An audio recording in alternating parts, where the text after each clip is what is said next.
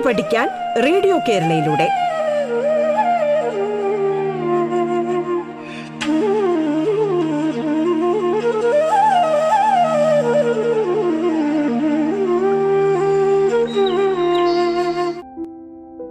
നമസ്കാരം. പാഠത്തിന്റെ ഇന്നത്തെ അധ്യായത്തിൽ ഞാൻ ശ്രീധു ആണ് നിങ്ങളോടൊപ്പമുള്ളത്. തിരുവനന്തപുരം ജില്ലയിലെ സർവോദയ വിദ്യാലയത്തിലെ സാമൂഹിക ശാസ്ത്രം വിഭാഗം അധ്യാപികയാണ്.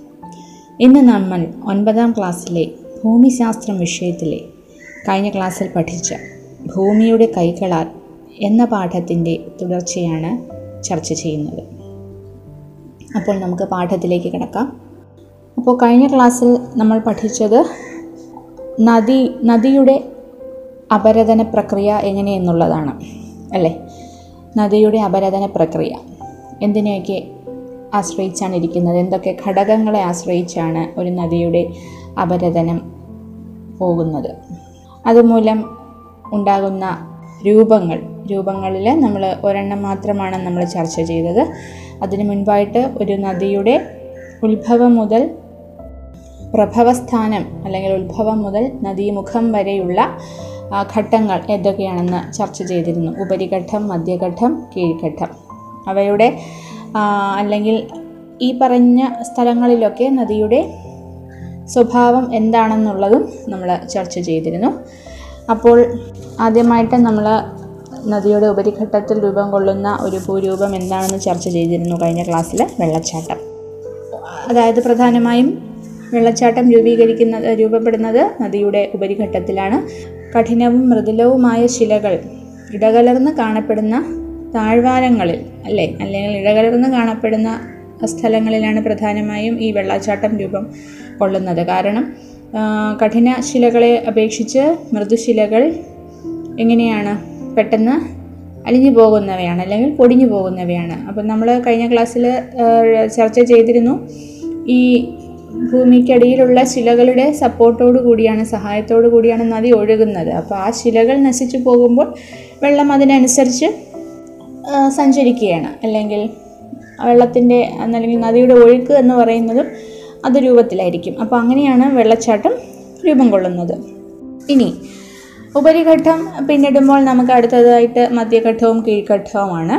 അപ്പം മറ്റൊരു കാര്യം കൂടി നമ്മൾ കഴിഞ്ഞ ക്ലാസ്സിൽ ചർച്ച ചെയ്തു. ഉപരിഘട്ടത്തിൽ വരുമ്പോൾ നദിയുടെ അടിയിലേക്കുള്ള അപരതനമാണ് കൂടുന്നത് അല്ലേ? പക്ഷേ ഉപരിഘട്ടം പിന്നിടും തോറും നദിയുടെ അടിത്തട്ടിലേക്കുള്ള അപരതന തോത് കുറഞ്ഞിട്ട് വശങ്ങളിലേക്കുള്ള അപരതന തോതാണ് ശക്തമാകുന്നത്. ഉപരിഘട്ടം പിന്നിട്ട് താഴേക്ക് വരുമ്പോൾ മധ്യഭാഗത്തേക്ക് വരുമ്പോഴും അതുപോലെ തന്നെ കീഴ്ഘട്ടത്തേക്ക് വരുമ്പോഴും ഒക്കെ അടിത്തട്ടിലേക്കുള്ള അപരതന പ്രക്രിയയുടെ തോത് കുറയുകയും പകരം വശങ്ങളിലേക്കുള്ള അപരതന തോത് ശക്തമാവുകയും ചെയ്യുന്നു. അപ്പോൾ ഈ മധ്യഘട്ടത്തിലേക്ക് പോകുമ്പോൾ നമ്മൾ പറഞ്ഞിരുന്നു നിക്ഷേപണം തുടങ്ങുകയാണ് അല്ലേ? അപ്പോൾ നിരന്തരമായി ഉണ്ടാകുന്ന അപരതനം നിക്ഷേപണം അപരതനം നിക്ഷേപണം. ഈ രണ്ട് പ്രക്രിയകളുടെ ഫലമായി നദിയിൽ എന്ത് കാണപ്പെടുന്നു? ചില തടസ്സങ്ങൾ രൂപപ്പെടുന്നു. നദിക്ക് ഒഴുകാനായിട്ട് ചില തടസ്സങ്ങൾ. കാരണം നദി അവസാദങ്ങളെയും വഹിച്ചുകൊണ്ട് വരികയാണ്. നദി എന്ത് ചെയ്യുന്നേ? അവസാദങ്ങളെ വഹിച്ചുകൊണ്ട് വരികയാണ്. അപ്പോൾ മാത്രമല്ല നമ്മൾ പറഞ്ഞു വശങ്ങളിൽ അപരതന പ്രക്രിയ കൂടുന്നു. അപ്പം നദി എന്ത് ചെയ്യുന്നു? വശങ്ങളെ എന്താണ്? കവർന്നെടുക്കുന്നു കാർന്നെടുക്കുന്നു. നദിയുടെ വശങ്ങളെ കാർന്നെടുക്കുകയും ഈ അവസാദങ്ങൾ അവ വഹിച്ചു കൊണ്ടുപോവുകയും പല സ്ഥലത്തായിട്ട് നിക്ഷേപിക്കുകയും ചെയ്യുന്നു. അങ്ങനെ ഈ നിക്ഷേപണം കൂടുന്നതിനനുസരിച്ച് അവ എന്തായി മാറുന്നു? ഒരു ശിലകളൊക്കെ ആയി മാറുന്നുണ്ട്. നിങ്ങൾ അവസാദ ശിലകളെക്കുറിച്ചൊക്കെ പഠിച്ചിട്ടുണ്ടായിരിക്കാം അല്ലെ? നമ്മുടെ മൂന്ന് തരത്തിലുള്ള ശിലകൾ എന്ന് പറയുന്നത്. അതിൽ അവസാദ ശിലകൾ എന്ന് പറയുന്നത് അവസാദങ്ങളാൽ രൂപപ്പെടുന്ന ഒന്നാണ്. അല്ലെങ്കിൽ ഡെപ്പോസിറ്റ് സെഡിമെന്റ്സ് കൊണ്ട് രൂപപ്പെടുന്ന ഒന്നാണ്. സെഡിമെന്ററി റോക്സ് എന്നാണ് നമ്മൾ പറയുന്നത്. അപ്പോൾ ഇവ തടസ്സമായിട്ട് നിൽക്കുമ്പോൾ നദി എന്ത് ചെയ്യുന്നു? നദിയുടെ ഒഴുക്ക് അല്ലെങ്കിൽ നദിയുടെ പാത മാറുന്നു. അവ ഗതി മാറി ഒഴുകുകയാണ് തടസ്സമുണ്ടെന്ന് പറഞ്ഞിട്ട് അവ ഒഴുകാതിരിക്കുന്നില്ല. തടസ്സം നിൽക്കുകയാണെങ്കിൽ നേരെ ഒഴുകിക്കൊണ്ടിരുന്ന ഒരു നദി വളഞ്ഞ് ഒഴുകാൻ തുടങ്ങും. അപ്പോൾ ഇങ്ങനെ വളവുകളും തിരിവുകളും ഒരുപാട് വരുന്നുണ്ട്. സ്ട്രെയിറ്റ് ആയിട്ട് അല്ലെങ്കിൽ നേരെ സഞ്ചരിച്ചുകൊണ്ടിരുന്ന ഒരു നദി ഇങ്ങനെയുള്ള അവസാദങ്ങളാൽ ഉണ്ടാകുന്ന തടസ്സങ്ങൾ മൂലം വളഞ്ഞു പുളഞ്ഞൊഴുകുന്നു അങ്ങനെ നദി വളഞ്ഞു പുളഞ്ഞൊഴുകുന്ന ഒരു പ്രക്രിയയെ നമ്മൾ മിയാൻഡർ എന്നാണ് പറയുന്നത്. റിവർ മിയാൻഡേഴ്സ് അല്ലെങ്കിൽ മിയാൻഡറുകൾ എന്ന് പറയപ്പെടുന്നു. സാധാരണയായി മധ്യഘട്ടത്തിലും കീഴ്ഘട്ടത്തിലുമാണ് ഇവ രൂപം കൊള്ളുന്നത്. അപ്പോൾ മിയാൻഡേഴ്സ് എന്താണെന്ന് മനസ്സിലായി കാണുമല്ലോ? നദി കീഴ്ഘട്ടത്തിലേക്കും മധ്യഘട്ടത്തിലേക്കും വരുമ്പോൾ വശങ്ങളിലെ അപരതനമാണ് കൂടുതൽ നടക്കുന്നത്. അപ്പോൾ നദിയുടെ ഇരുവശങ്ങളും അപരദന പ്രക്രിയയ്ക്ക് വിധേയമാവുകയും ഇങ്ങനെ അപരതനം നടക്കുന്ന ആ അവശിഷ്ടങ്ങളെ ഈ നദി വഹിച്ചുകൊണ്ട് പോവുകയും അവയെ എവിടെയെങ്കിലുമൊക്കെ നിക്ഷേപിക്കുകയാണ് ചെയ്യുന്നത്. ഈ നിക്ഷേപണം കൂടുന്നതിനനുസരിച്ച് അവ ഒരു തടസ്സമായി മാറുകയാണ് ഒരു ശിലയായിട്ടൊക്കെ മാറും. അപ്പോൾ നദി അതിന്റെ ഗതി മാറി ഒഴുകുന്നു വളഞ്ഞു പുളഞ്ഞൊക്കെ ഒഴുകും ഇങ്ങനെ വളഞ്ഞു പുളഞ്ഞ് ഒഴുകുന്ന നദിയെ അല്ലെങ്കിൽ ആ ഒരു പ്രോസസ്സ് ഒരു പ്രക്രിയയെ നമ്മൾ മിയാൻഡേഴ്സ് എന്ന് പറയും റിവർ മിയാൻഡറിങ് അടുത്ത ഈ റിവർ മിയാൻഡറിങ്ങുമായിട്ട് ബന്ധപ്പെട്ട് നിൽക്കുന്ന മറ്റൊരു ഭൂരൂപമാണ് ഓക്സ്ബോ തടാകം അല്ലെങ്കിൽ ഓക്സ്ബോ ലേക്ക് എന്നറിയപ്പെടുന്നു. അപ്പോൾ കാലക്രമേണ എന്താ സംഭവിക്കുന്നത്? കാലക്രമേണ ഈ വളഞ്ഞു പുളഞ്ഞു ഒഴുകുന്നു എന്ന് നമ്മൾ പറഞ്ഞല്ലോ. ഈ വളവുകളും തിരിവുകളും അല്ലെങ്കിൽ ഈ നദിയുടെ വളവ് കാലക്രമേണ അവസാ നിക്ഷേപണം കൂടി കൂടി ഇതിന്റെ വളവ് വളരെ വളരെ അടുത്തടുത്ത് വരികയാണ്. ഇങ്ങനെ അടുത്തടുത്ത് വന്ന് വന്ന് ഇവ എന്ത് ചെയ്യുന്നു? അങ്ങ് വിട്ട് മാറുകയാണ്. പ്രധാനപ്പെട്ട നദിയിൽ നിന്നും ഈ വളഞ്ഞ് ഇരിക്കുന്ന ഭാഗം അവസാദത്തിന്റെ അളവ് കൂടുന്നതിനനുസരിച്ച് നിക്ഷേപണം കൂടുകയും അതിനാൽ തന്നെ ഇവ വളരെ അറ്റം അവിടെ ആ വളവുകളെന്ന് പറയുന്നത് നേർത്ത് വരികയും കാലക്രമേണ അത് പ്രധാനമായ നദിയുടെ ഭാഗത്ത് നിന്ന് വിട്ടുമാറുകയും ചെയ്യുന്നു. അങ്ങനെ വിട്ടുമാറുന്ന നദി പ്രധാനപ്പെട്ട നദിയുടെ ഭാഗത്ത് നിന്ന് മാറി ദൂരേക്ക്. ദൂരേക്ക് മീൻസ് ഒരുപാട് ദൂരേക്കല്ല. കുറച്ച് അകലെയായിട്ട് അതങ്ങ് ഒറ്റപ്പെട്ട് നിൽക്കുകയാണ്. അപ്പോൾ ഇങ്ങനെ അതിൽ നിന്ന് വിട്ടുമാറി നിൽക്കുന്ന ആ വളവുകളെ അല്ലെങ്കിൽ ആ വളഞ്ഞിരിക്കുന്ന ആ ഭാഗം അവ വിട്ടുമാറി പ്രധാനപ്പെട്ട നദിയിൽ നിന്ന് വിട്ടുമാറി നിൽക്കുമ്പോൾ അവയെ നമ്മൾ ഓക്സ്ബോ തടാകം അല്ലെങ്കിൽ ഓക്സ്ബോ ലേക്ക് എന്നറിയപ്പെടുന്നു. എന്തുകൊണ്ട് ഓക്സ്ബോ എന്ന് പറയുന്നതിന് ഒന്ന് രണ്ട് കാരണങ്ങളുണ്ട്. ഒന്ന് ഒരു ഓക്സ്. ഓക്സ് എന്താ നമുക്കറിയാം. കാളയുടെ കൊമ്പിന്റെ ഒരു ഷേപ്പാണ് അതിന് കൊടുത്തിരിക്കുന്നത്. അതുകൊണ്ട് ഓക്സ്ബോ ലേക്ക്. അല്ലെങ്കിൽ പറയപ്പെടുന്നത് കാളയുടെ കഴുത്തിൽ കെട്ടുന്ന എന്തോ ഒരു തരം ഹുക്കിന്റെ ഷേപ്പും ഇതുപോലെ ഇരിക്കുന്നു. അതുകൊണ്ടും ഒക്കെ നമ്മൾ ഇതിനെ ഓക്സ്ബോ തടാകം എന്ന് വിളിക്കുന്നതിന്റെ കാരണമാണ്.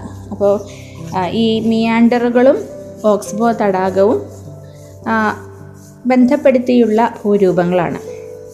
അപ്പോൾ ഇവയാണ് പ്രധാനമായും അപരതന പ്രക്രിയയുടെ ഫലമായിട്ട് രൂപം കൊള്ളുന്ന ഭൂരൂപങ്ങൾ. നദികളാൽ ഉണ്ടാകുന്ന അപരതനവും നിക്ഷേപണവും സോറി അപരതനം കൊണ്ടുണ്ടാകുന്ന ഭൂരൂപങ്ങൾ നദിയുടെ അപരതനം കൊണ്ടുണ്ടാകുന്ന. അടുത്ത നിക്ഷേപണ ഭൂരൂപങ്ങളിലേക്ക് വരുമ്പോൾ ആദ്യമായി നമുക്ക് പറയാനുള്ളത് പ്രളയ സമതലങ്ങളാണ്. അപ്പോൾ എന്താണ് ഈ പ്രളയ സമതലങ്ങൾ? ആ പേരിൽ നിന്ന് തന്നെ നമുക്ക് മനസ്സിലാക്കാം അല്ലേ? ഒരു പ്രളയം വന്നു കഴിയുമ്പോൾ പ്രളയം എന്താണെന്ന് നമുക്ക് എല്ലാവർക്കും അറിയാം. വളരെ തകർത്ത് പെയ്യുന്ന ഒരു എന്താണ് മഴക്കാലത്ത് നദികൾ കരകവിഞ്ഞൊഴുകുന്ന ഒരവസ്ഥയാണ് നമ്മൾ പ്രളയം എന്നൊക്കെ പറയുന്നത്. സാധാരണയായി പ്രളയം വരുമ്പോൾ എന്താണ് ചെയ്യുന്നത്? നദി കരകവിഞ്ഞൊഴുകുന്നു. നദിയുടെ വെള്ളത്തിന്റെ അളവ് കൂടുകയും അവ ഉയരുകയും സാധാരണയായിട്ട് അവ തൊട്ടടുത്ത പ്രദേശങ്ങളിലേക്ക് വ്യാപിക്കുകയാണ് ചെയ്യുന്നത്.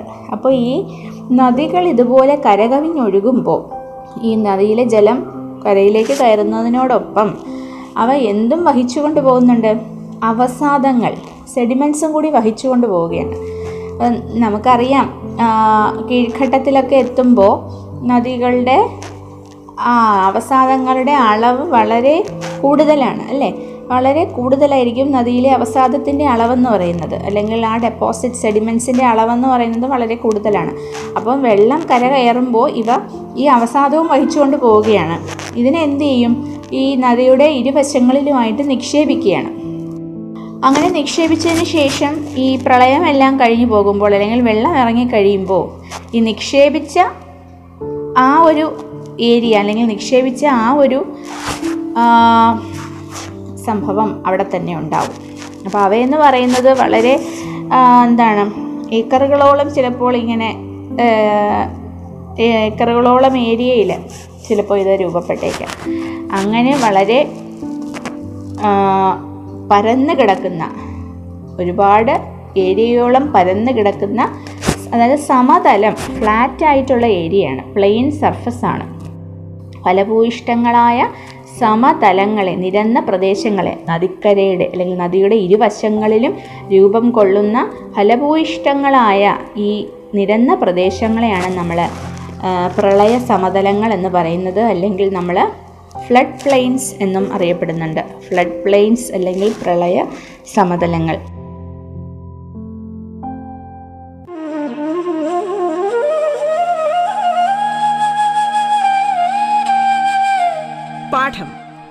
പഠിക്കാൻ റേഡിയോ കേരളയിലൂടെ.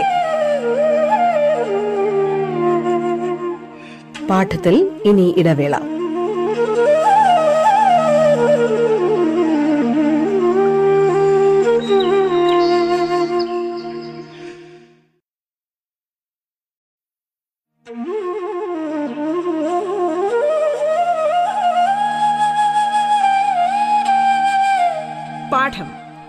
പഠിക്കാൻ റേഡിയോ കേരളയിലൂടെ.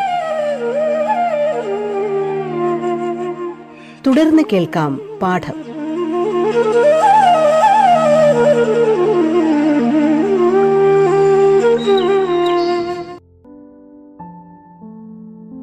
നമ്മുടെ ഇന്ത്യയെ സംബന്ധിച്ച് നോക്കുമ്പോൾ നിങ്ങൾക്ക് എല്ലാവർക്കും അറിയാം ഉത്തരേന്ത്യൻ സമതലങ്ങൾ അല്ലേ? ഉത്തരേന്ത്യൻ സമതലങ്ങളെ നമ്മുടെ ഇന്ത്യൻ കാർഷിക മേഖലയുടെ നട്ടല്ലെന്നാണ് വിശേഷിപ്പിക്കുന്നത്. അപ്പോൾ എന്തുകൊണ്ടാണ് ഇവയെ ഇന്ത്യൻ കാർഷിക മേഖലയുടെ നട്ടല്ല എന്ന് വിശേഷിപ്പിക്കുന്നത്? അതിന്റെ കാരണം വേറൊന്നുമല്ല. നമ്മുടെ ഉത്തരേന്ത്യൻ സമതലങ്ങൾ രൂപം കൊണ്ടിരിക്കുന്നത് പ്രധാനമായും മൂന്ന് ഉത്തരേന്ത്യൻ നദികളുടെ എന്താണ് ഒരു പ്രവർത്തന മൂലമാണ്. അതായത് ഇൻഡസ് ഗംഗ ബ്രഹ്മപുത്ര. സിന്ധു ഗംഗ ബ്രഹ്മപുത്ര നദികളുടെ പ്രവർത്തനം മൂലമാണ്. അപ്പോൾ ഇവ വൻ വൻതോതിലുള്ള അവസാദങ്ങളെ നിക്ഷേപിക്കുകയാണ്. അല്ലേ? വൻതോതിലുള്ള അവസാദങ്ങളെ നിക്ഷേപിച്ച് രൂപം കൊണ്ടവയാണ്. അപ്പം ഈ അവസാദങ്ങളെന്ന് പറയുമ്പോൾ അതിൽ എക്കൽ എന്ന് പറയുന്ന ഒരു വസ്തുവും കൂടിയുണ്ട്. എക്കൽ മണ്ണ് അലൂവിയൽ അലൂവിയൽ സോയിൽ എന്ന് പറയും. അപ്പോൾ ഇവ എന്ന് പറയുന്നത് വളരെ ഫലഭൂഷ്ടമാണ് കാരണം ഈ നമ്മുടെ പർവതങ്ങളിലൂടെയൊക്കെ ഒഴുകി വരുന്ന നദിയാണ്. അപ്പോൾ ഒരുപാട് അവസാദങ്ങൾ അവശിഷ്ടങ്ങളോ അവസാദങ്ങളോ ഒക്കെ ഇത് വഹിച്ചുകൊണ്ട് പോകുന്നു. സസ്യ ജീവജാലങ്ങളുടെയൊക്കെ അവസാദങ്ങളും അതിലുണ്ട്. അപ്പോൾ വളരെ ഫലഭൂയിഷ്ടമായിട്ടുള്ള ഒരു മണ്ണാണ് ഈ എക്കൽ മണ്ണെന്ന് പറയുന്നത്. അവയാണ് ഈ പ്രളയ സമയത്ത് നദിയുടെ ഇരുവശങ്ങളിലും നിക്ഷേപിക്കുന്നത്. അതുകൊണ്ട് തന്നെ ഈ ഒരു പ്രദേശം വളരെ ഫലഭൂയിഷ്ടമായിട്ടുള്ളതും അതുകൊണ്ട് തന്നെ കാർഷിക വൃദ്ധിക്ക് കാർഷിക വൃത്തിക്ക് വളരെ അനുയോജ്യമായിട്ടുള്ള ഒരു മണ്ണാണ്. അതുകൊണ്ടാണ് ഇന്ത്യൻ കാർഷിക മേഖലയുടെ നട്ടെല്ലാണ് നമ്മുടെ ഉത്തരേന്ത്യൻ സമതലം എന്നറിയപ്പെടുന്നത്. മാത്രമല്ല നമുക്കറിയാം ലോക പ്രശസ്തങ്ങളായിട്ടുള്ള എല്ലാ നദീതട സംസ്കാരങ്ങളും ഒക്കെ ഉടലെടുത്തതും ഇങ്ങനെ പ്രളയ സമതലങ്ങളിലാണ്. റിവർ ബാങ്ക്സ് അല്ലെങ്കിൽ നദീതീരങ്ങളിൽ തന്നെയാണ്. അതിന്റെയും ഒന്ന് രണ്ട് കാരണമെന്ന് പറയുന്നത് പ്രധാനമായും ഒന്ന് ഇതുപോലെയുള്ള ഫലഭൂയിഷ്ടമായ മണ്ണിന്റെ ലഭ്യത.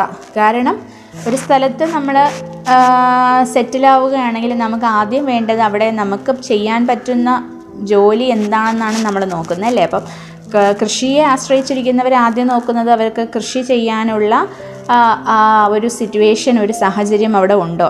അപ്പോൾ അതിന് ആദ്യമായി വേണ്ടത് ഫലഭൂഷ്ടമായിട്ടുള്ള മണ്ണാണ്.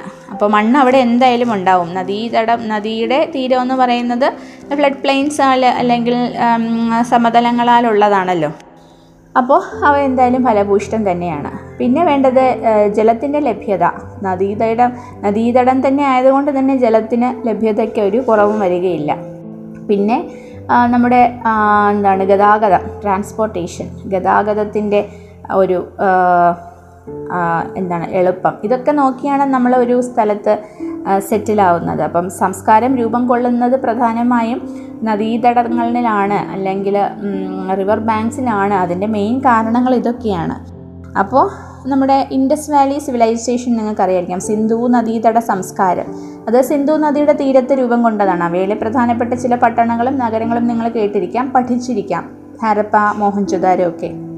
അപ്പോൾ പ്രധാനമായും കൃഷിയെ പിന്തുണയ്ക്കാൻ വേണ്ടിയിട്ടുള്ള ഒരുപാട് ഘടകങ്ങൾ ഈ പറഞ്ഞ പ്ര പ്രളയ സമതലത്തിലുണ്ട്. അതുകൊണ്ട് തന്നെയാണ് നദീതട സംസ്കാരങ്ങൾ സംസ്കാരങ്ങളൊക്കെ പ്രധാനമായും ഇവിടെ രൂപം കൊള്ളുന്നത്. അപ്പോൾ ഇതൊരു നിക്ഷേപണ ഭൂരൂപമാണ്. ഏതാണ്? പ്രളയ സമതലങ്ങൾ എന്ന് പറയുന്നത് ഒരു നിക്ഷേപണ ഭൂരൂപമാണ്. രണ്ടാമതായിട്ട് നമുക്ക് നോക്കേണ്ടത് ഡെൽറ്റ. ഡെൽറ്റ എന്ന് പറയുന്നതും ഒരു നിക്ഷേപണ ഭൂരൂപമാണ്. അപ്പോൾ എന്താണ് ഈ ഡെൽറ്റ? ഡെൽറ്റ എന്ന് പറയുന്നത് നമുക്കറിയാം നദി ഉത്ഭവിക്കുന്ന സ്ഥാനം മുതൽ ഈ ഒരു സ്ഥലത്ത് ഉത്ഭവിച്ച് കഴിഞ്ഞു കഴിഞ്ഞാൽ അത് മറ്റൊരു സ്ഥലത്ത് ചെന്ന് ചേരുന്നുണ്ട്. അപ്പം നമുക്ക് എല്ലാവർക്കും അറിയാം പ്രധാനമായും നദികളെല്ലാം കടലിലേക്കാണ് ചെന്ന് ചേരുന്നത് അല്ലേ? അപ്പോൾ എല്ലാ നദികളും കടലിലേക്കാണ് ചേരുന്നത്. അതുകൊണ്ട് തന്നെ കടലിനോട് ചേരുന്ന ആ ഒരു ഒരു പ്രദേശം. അതിനെ നമ്മൾ പറയുന്നതാണ് നേരത്തെ ചർച്ച ചെയ്തു നദീമുഖം. അല്ലെങ്കിൽ മൗത്ത് ഓഫ് എ റിവർ എന്നും നമ്മൾ പറയാറുണ്ട്. മൗത്ത് ഓഫ് എ റിവർ നദീമുഖം അല്ലെങ്കിൽ മൗത്ത് ഓഫ് എ റിവർ എന്താണ്? എവിടെയാണോ നദി കടലുമായി ചേരുന്നത്. ആ പ്രദേശത്തെയാണ് നമ്മൾ നദീമുഖം അല്ലെങ്കിൽ മൗത്ത് ഓഫ് എ റിവർ എന്ന് പറയുന്നത്. അപ്പോൾ എല്ലാ നദികളും ഇതേ സ്ഥലത്ത് വന്ന് ചേരുന്നത് കൊണ്ട് തന്നെ അവിടെ അവശിഷ്ട അവസാദങ്ങളുടെ അളവെന്ന് പറയുന്നത് വൻ തോതിലായിരിക്കും അവസാദങ്ങളുടെ അളവ് ഈ നദീമുഖത്ത് വൻ തോതിലാണ് നിക്ഷേപിക്കുന്നത്. കാരണം മിക്ക നദികൾ എല്ലാ നദികളും വന്ന് ചേരുന്നത് അവിടെ തന്നെയായിരിക്കും.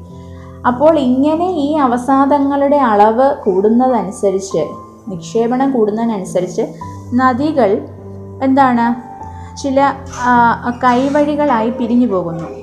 നദികൾ എന്ത് ചെയ്യുന്നു? ഈ അവസാദങ്ങൾ ഉള്ളത് കൊണ്ട് തന്നെ അതൊരു തടസ്സമായി നിൽക്കുന്നത് കൊണ്ട് തന്നെ പ്രധാനപ്പെട്ട നദികളെല്ലാം ചില കൈവഴികളായി പിരിഞ്ഞു പോകുന്നു.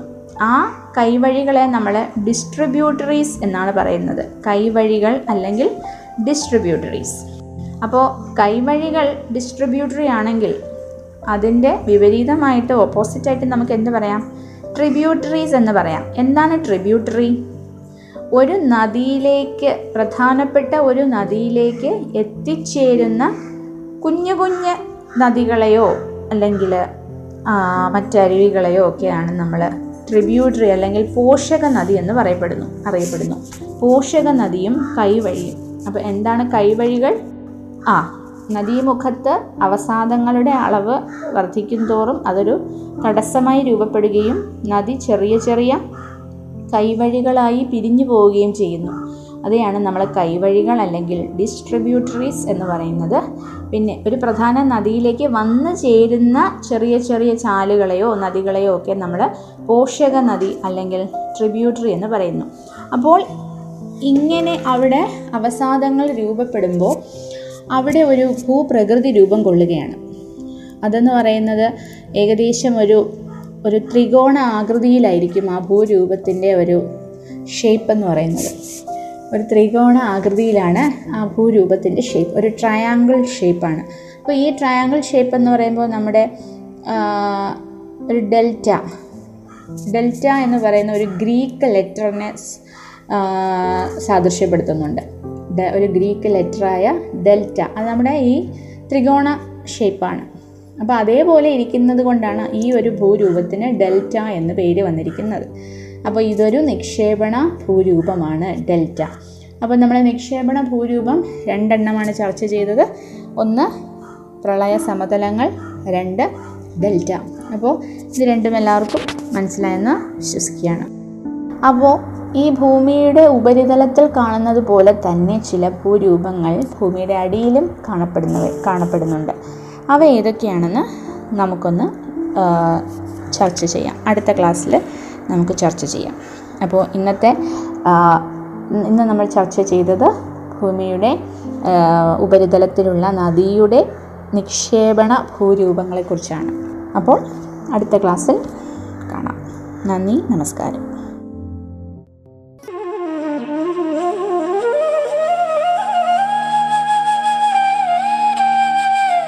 പാഠം കേട്ടു പഠിക്കാൻ റേഡിയോ കേരളയിലൂടെ. പാഠത്തിന്റെ ഇന്നത്തെ അധ്യായം പൂർണമാകുന്നു. ഇനി അടുത്ത ദിവസം കേൾക്കാം. നമസ്കാരം.